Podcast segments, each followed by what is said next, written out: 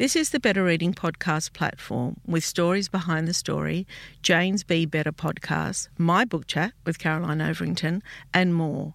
Looking for a particular podcast? Remember, you can always skip to it.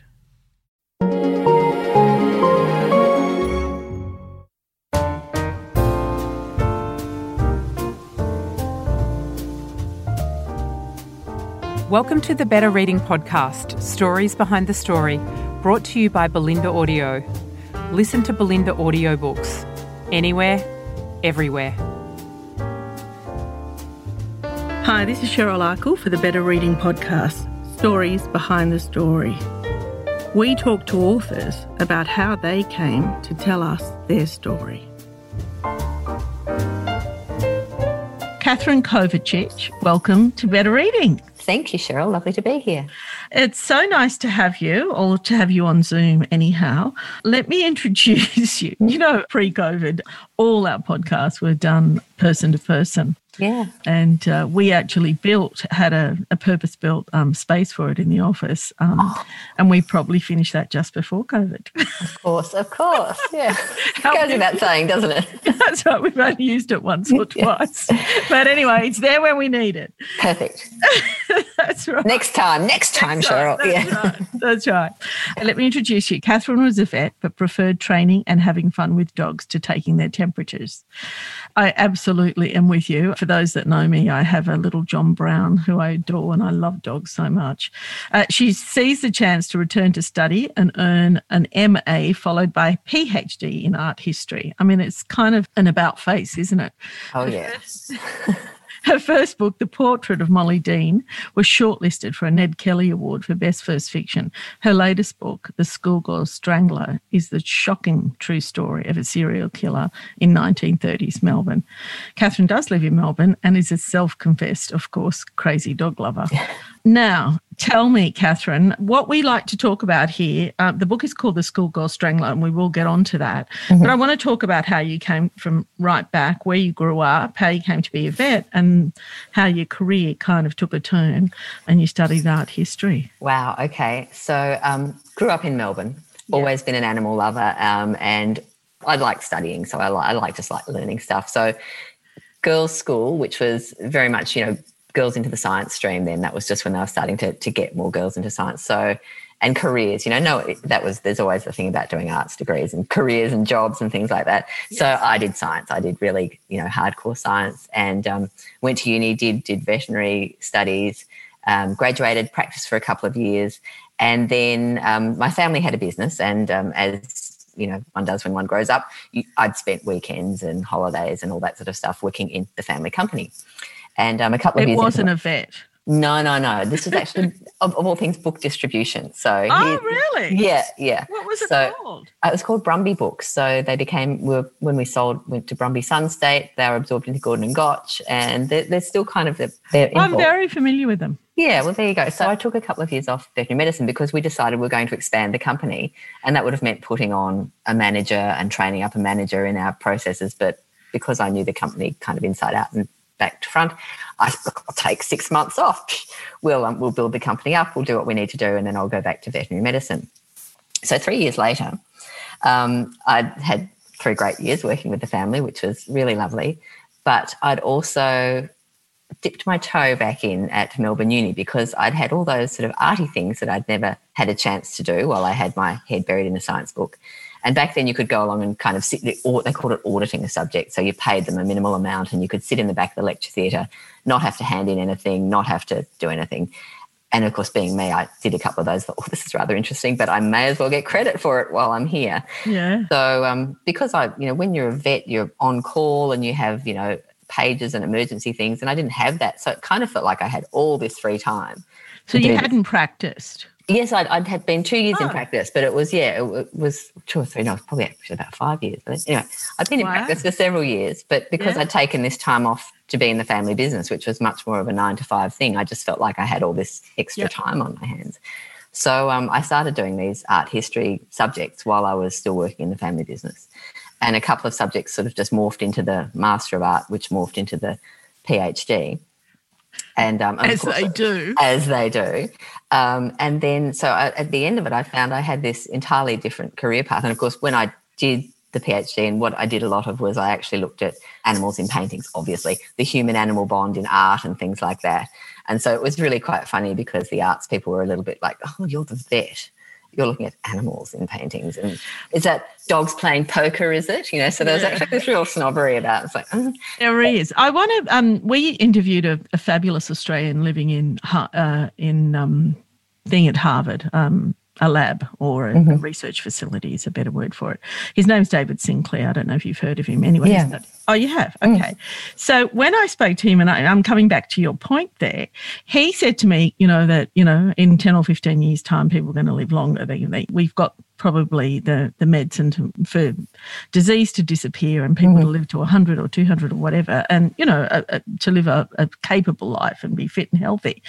But he touched on career and he said that in such a long lifespan, you could have two, three, four, five careers.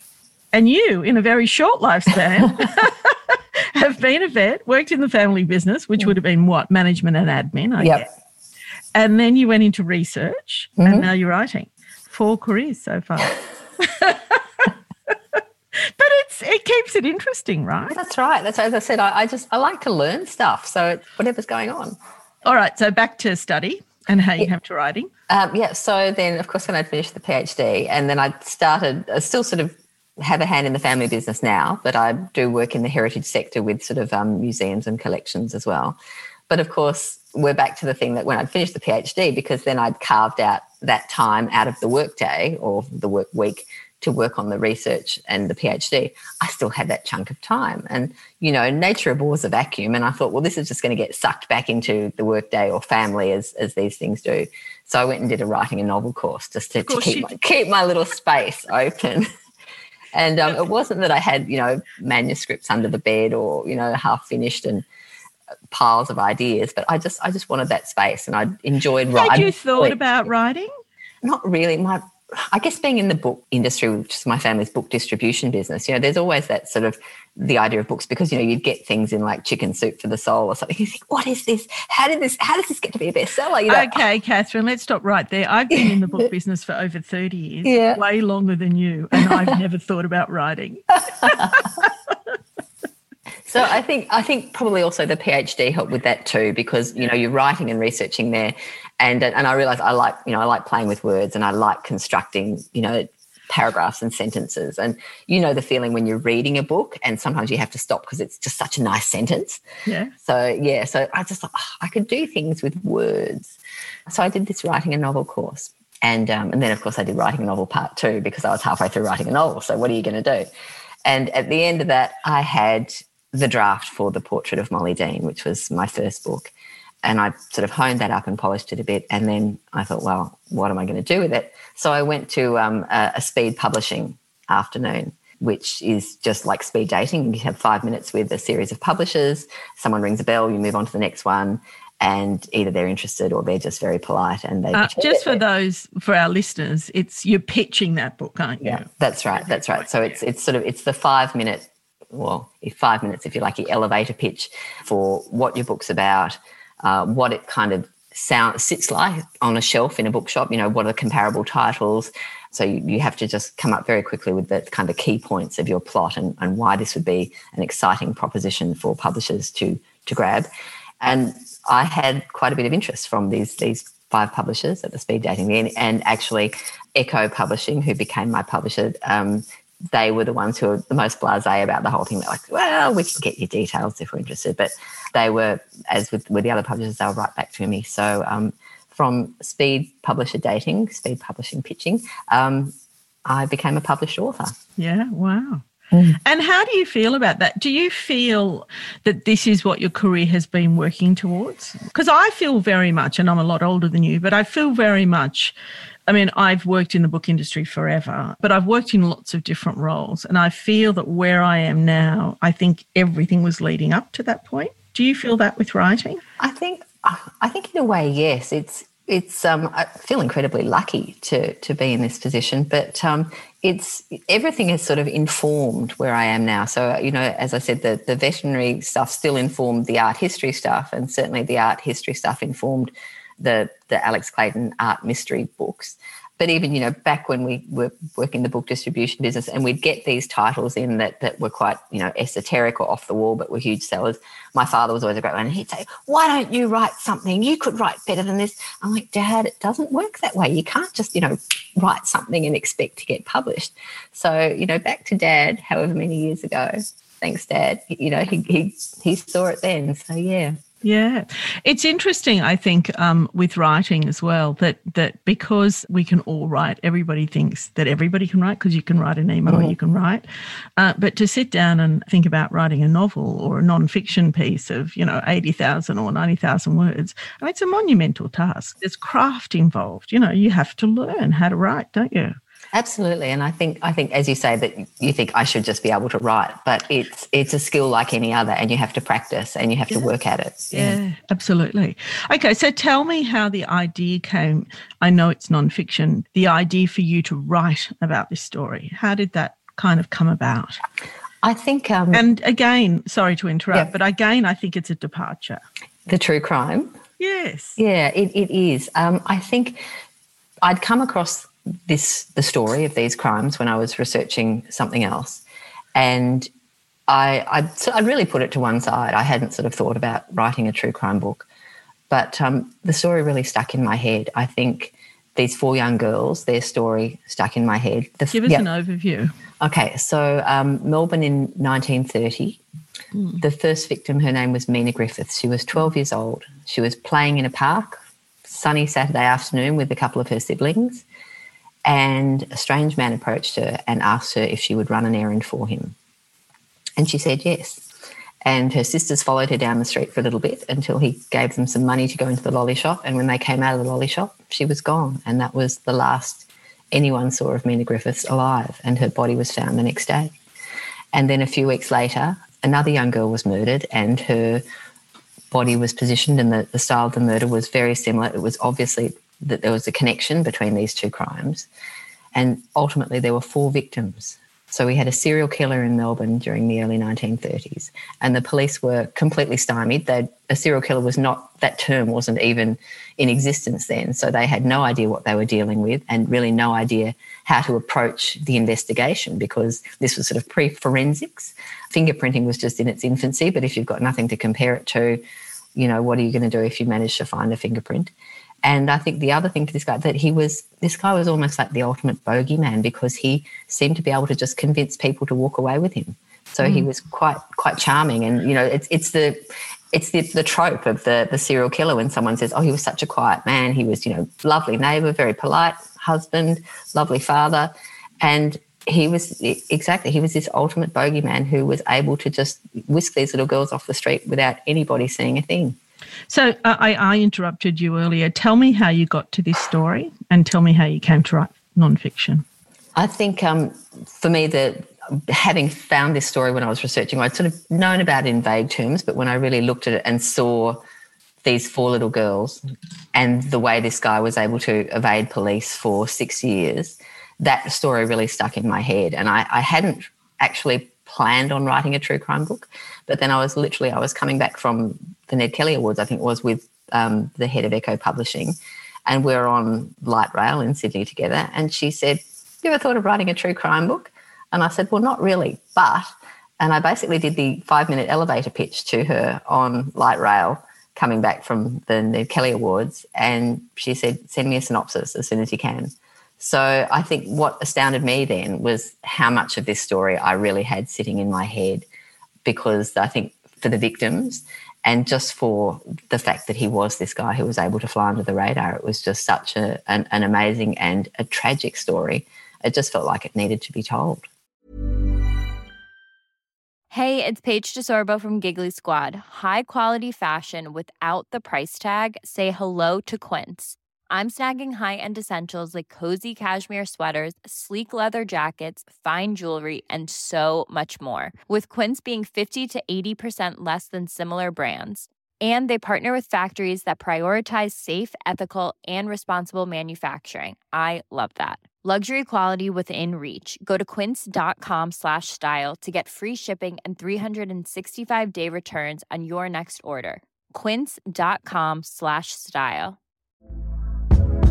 Hey there, it's Michele Norris. I'm host of a podcast called Your Mama's Kitchen. When I travel, I'm usually looking for a way to find a taste of home when I'm not at home. And one of the things I love to do when I am at home is entertain. And Airbnb allows me to do that. When I was in California recently, I rented a house that had a great kitchen. And when we were sitting around the table, we're all thinking, we're in someone else's house. Someone could be in all of our homes as well. If you have a home, but you're not always at home, you have an Airbnb. Your home might be worth more than you think. Find out how much at airbnb.com/slash host. I'm just thinking about it now and taking some some notes. But did you feel the sense that it needed to be told because you needed to tell their story, these kids' story, or what was so compelling about the story? Because there's so many true crime books written, Yeah. but this is this is unusual. Yeah, I think for me it was it was definitely about the victims in this case, and I think you know I see true crime stories that that talk so much about the perpetrator and put their name front and center, hmm. and one of these little girls still doesn't have a marker on her grave. Two of the others had markers put on in 2012 through a, a sort of a fundraising thing. What does And I- that mean? it was difficult in those times. The, the families were very poor. They didn't necessarily have the money to do it. But for me, I just I think these little girls they they deserve to have their story told. They deserve to be remembered. Um, they deserve to be to be given a voice in a way. It sounds sounds sort of very very arrogant to say it that way, but I, it just their lives were taken. You know, the youngest was six years old, and I cried a lot writing this. I cried when I was reading about the families. You know, some of the things the families said, and and the mothers particularly it, it's just people need to to sort of know about these these other people, these these the stories of people's lives, really. Um, are there descendants? Did you, in your research, did you meet any family members? This year was difficult. No, I spoke to to several family members, and I was in contact via email with others. One of the families doesn't even have a photograph of the girl. You know, photography was, you know, if you were a poorer family, they might have been a school photograph, but that was it. So it's it, it really is a case of you know remembering these girls as, as best they can. Um, one of the family, the descendants, didn't even know that they'd had this uh, a murder in the family until the 19 late 1960s. So, and this murder happened in 1930, and they sort of found out about it by a roundabout way because it just it wasn't talked about. It was there was almost a sense of shame in that generation that their family had been involved in in you know this shocking crime and dragged into the public eye.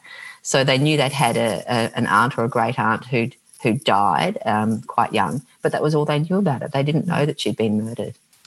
You know, it made me think too of, uh, and I'm sure there's lots of research around this, and I'm probably not choosing the right words here, but kind of murder and privilege, murder and poverty, the value of human life sometimes, that it's devalued. Murders are devalued when we don't value that position, you know, whether it's poor people, whether it's migrants, whether. It, it, talk to me about that. Yeah, I think that's very true. Certainly looking at this case, and I mean, I actually sort of came to this case, I was looking at murders of other women around that 1930 period, and there were quite a few. There, there was a huge element of victim blaming. You know, what was she doing out by herself, dressed like that? And even with these children, you know, there was the first victim, there was questions asked in court about, you know, could she have been sexually active? And this is a 12 year old girl who was snatched from the swings basically in the park. Um, and for the others, there, there was sort of things, oh, well, she went along with him or she was out on a Saturday night. You know, this was the, the, the, oldest of the victims was 16 and, you know, her father had tried to bring her into line, but she was, you know, she was out on a Saturday night. It's like 10 o'clock at night. Mm. So there were these insidious little little things that, that were just like, even though these were children, that somehow they'd played a part in getting themselves selected by this person. Mm. Yeah, I think it's a documentary about Lindy Chamberlain that. I saw recently. Is it, and you'll probably know more about this than I do, but are Australians really particularly good at victim blaming? Because when you have a look at that case, it's extraordinary how innocent that woman was. Is it because we just get sucked up in victim blaming?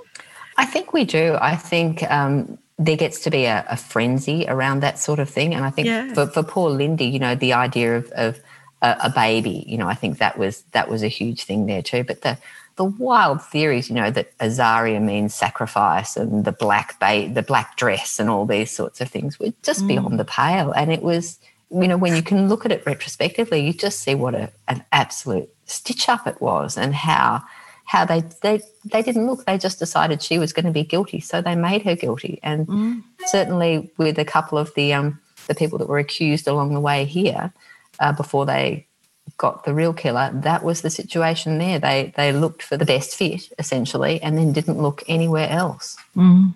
How did the the relatives that you spoke to are they feeling were they supportive in you writing a book?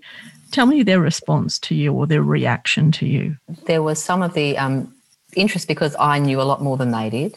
Mm. Um, certainly, some of the relatives were saying uh, we want it to be, you know, we want want it to be about the girls, which is always what I wanted to do too. You know that mm. they they had also felt that that there was that sensationalism around who the killer was, and you know, him being you know this Australian serial killer, blah blah, as opposed to thinking about the victims. So mm. I think that was where they were coming from, and certainly a protective, which I 100% expected. Mm. And and that that why did I want to know who was I? And yes, absolutely, because mm. obviously if they're looking at that sort of sensationalism thing again, I never wanted to write a, a book that was girl gets murdered and I always wanted to have the presence of the girls and that story is you know front and center in this book. Mm. Talk to me about the compare. And I don't know if you've done this work, but just in what you know, ha- have things changed a lot in terms of our perception of murder, particularly women and children? Hmm. I think that's a really difficult question, actually. But mm. I think certainly there was there was a lot of there was a lot of horror about these crimes because the victims were children. I think, in a way, I think our perception hasn't. I think we still don't do enough. You know, we're, we're all horrified at the time. And this was certainly what I saw looking back at this. Everyone's horrified, everyone's shocked and outraged. The media sustains it for as long as the police are working actively and coming up with bits and pieces.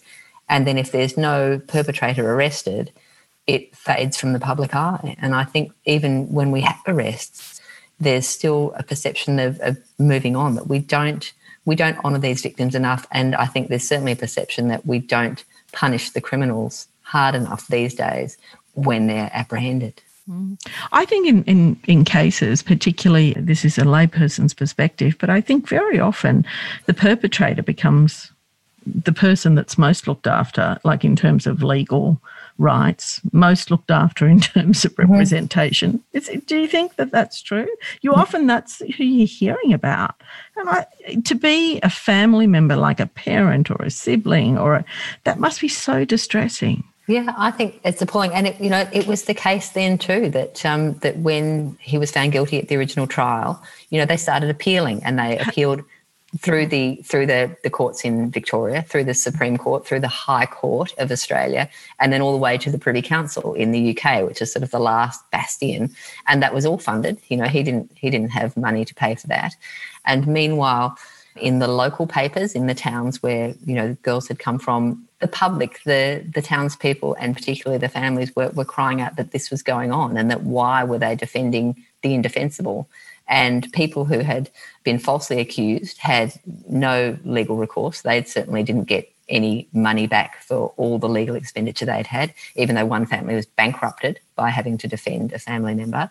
Um, the person who had ultimately helped to to arrest this man who had identified him, there had been a reward out, five hundred pounds, and he was told, "Well, thanks for your help, but tough luck, you're not going to actually get the reward." Whereas all these resources were channeled towards seeing if we could overturn the death penalty for this man. So yes, there was there was literally there were articles in local papers saying, "Why is this happening? Why are you prolonging the torment for our community and for these families?" Mm. So, a story like this, like you know, as a reader, it doesn't leave you. As a writer, how do you move on to the next project? I almost feel as though I haven't properly moved on to it yet. You know, I mm. feel uh, it's a big story and it sat with me for a long time. And I hadn't realized that it had been sitting with me before I started to to get it out onto, on, well, I say onto paper, but you know, into the computer. Um, I think working through the permutations of it and all the, the minor details has helped me to compartmentalize it in a way. And working through the legal argument side of it and literally yelling at the pages that I was reading, oh, come on, you can't seriously. Um, that sort of made me more determined to put the story out because when you, you, you know, when you see them sort of saying, oh, well, you know, maybe he could have been blah, blah, it's really, you, this has to come out. This has to, you know, he has to be shown for what he was. But I, I honestly, I, I, feel like I've, I've got these girls with me at the moment. I, I don't think they're going to leave me for a long time, if ever, because I feel like I've, I've sort of, I've got their, I feel like I've taken on the responsibility in a way for their story mm. um, and for making sure that they, they remain known. Mm, you've got their back. Mm-hmm. Okay, so you've written fiction and you've written non-fiction. What's next? I, I, have a, a standalone thing that I'm, I'm toying around with at the moment. So back to back to fiction, but uh, completely different characters to the ones I've written before. I do have another Alex Clayton art mystery that's kind of well, that's sort of almost almost finished the, the draft. So that's that's to play around with a bit more. Um, I, I don't feel I'm up for another true crime at the moment because it was it was a grueling experience, and I'm full of admiration for the authors who are, are true crime, you know, devoted to that that genre because it's for me it was really tough. It was emotionally mm. tough.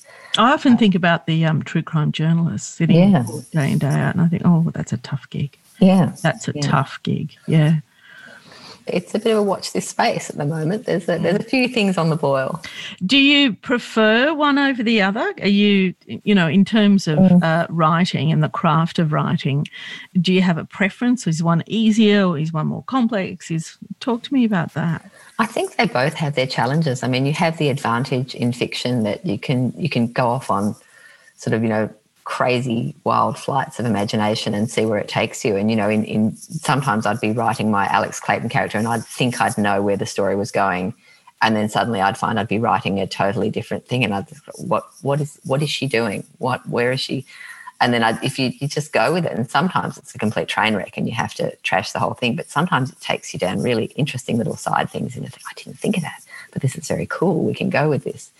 Whereas obviously with the non-fiction you you're constrained by the facts. But um, I, I like research too. So that's, you know, and, and having my head buried in, in dusty, dusty things and the, the, the real thrill, you know, when you, you sort of think you've, you've, oh, you've been looking and looking and then suddenly, you know, that file that you didn't think would have anything in it, you know, you pull out a page and there's not even necessarily the little nugget of information you've been looking for, but a, and a whole different gem that you didn't even know existed just tucked away in this file. And that's you know that's a real that's a, oh, that's a really exciting thing.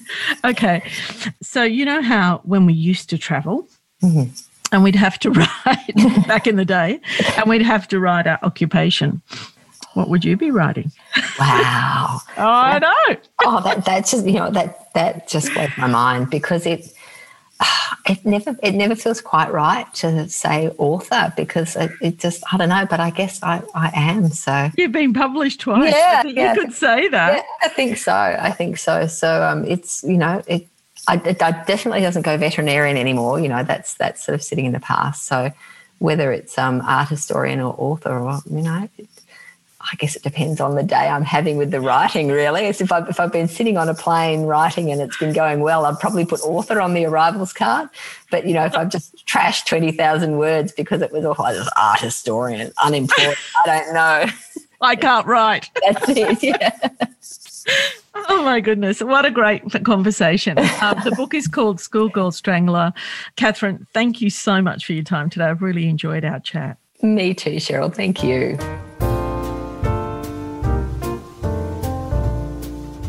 If you'd like more information about Better Reading, follow us on Facebook or visit betterreading.com.au. This podcast is proudly sponsored by Bolinda Audio. Bolinda audiobooks are available on CD and MP3 from online booksellers and bookshops everywhere, or you can download from Audible, Google Play, or the iBook Store. We've also created our own app called BorrowBox that's available from both the App Store and Google Play. All you need to do to get it working is to download the app, join your local public library, and you'll gain access to the world's best collection of ebooks and e audiobooks available for you to loan on your phone or your personal device. Bolinda, we're here to enable you to escape, imagine, grow, and be inspired through the power of storytelling. Bolinda Audiobooks. Anywhere, everywhere.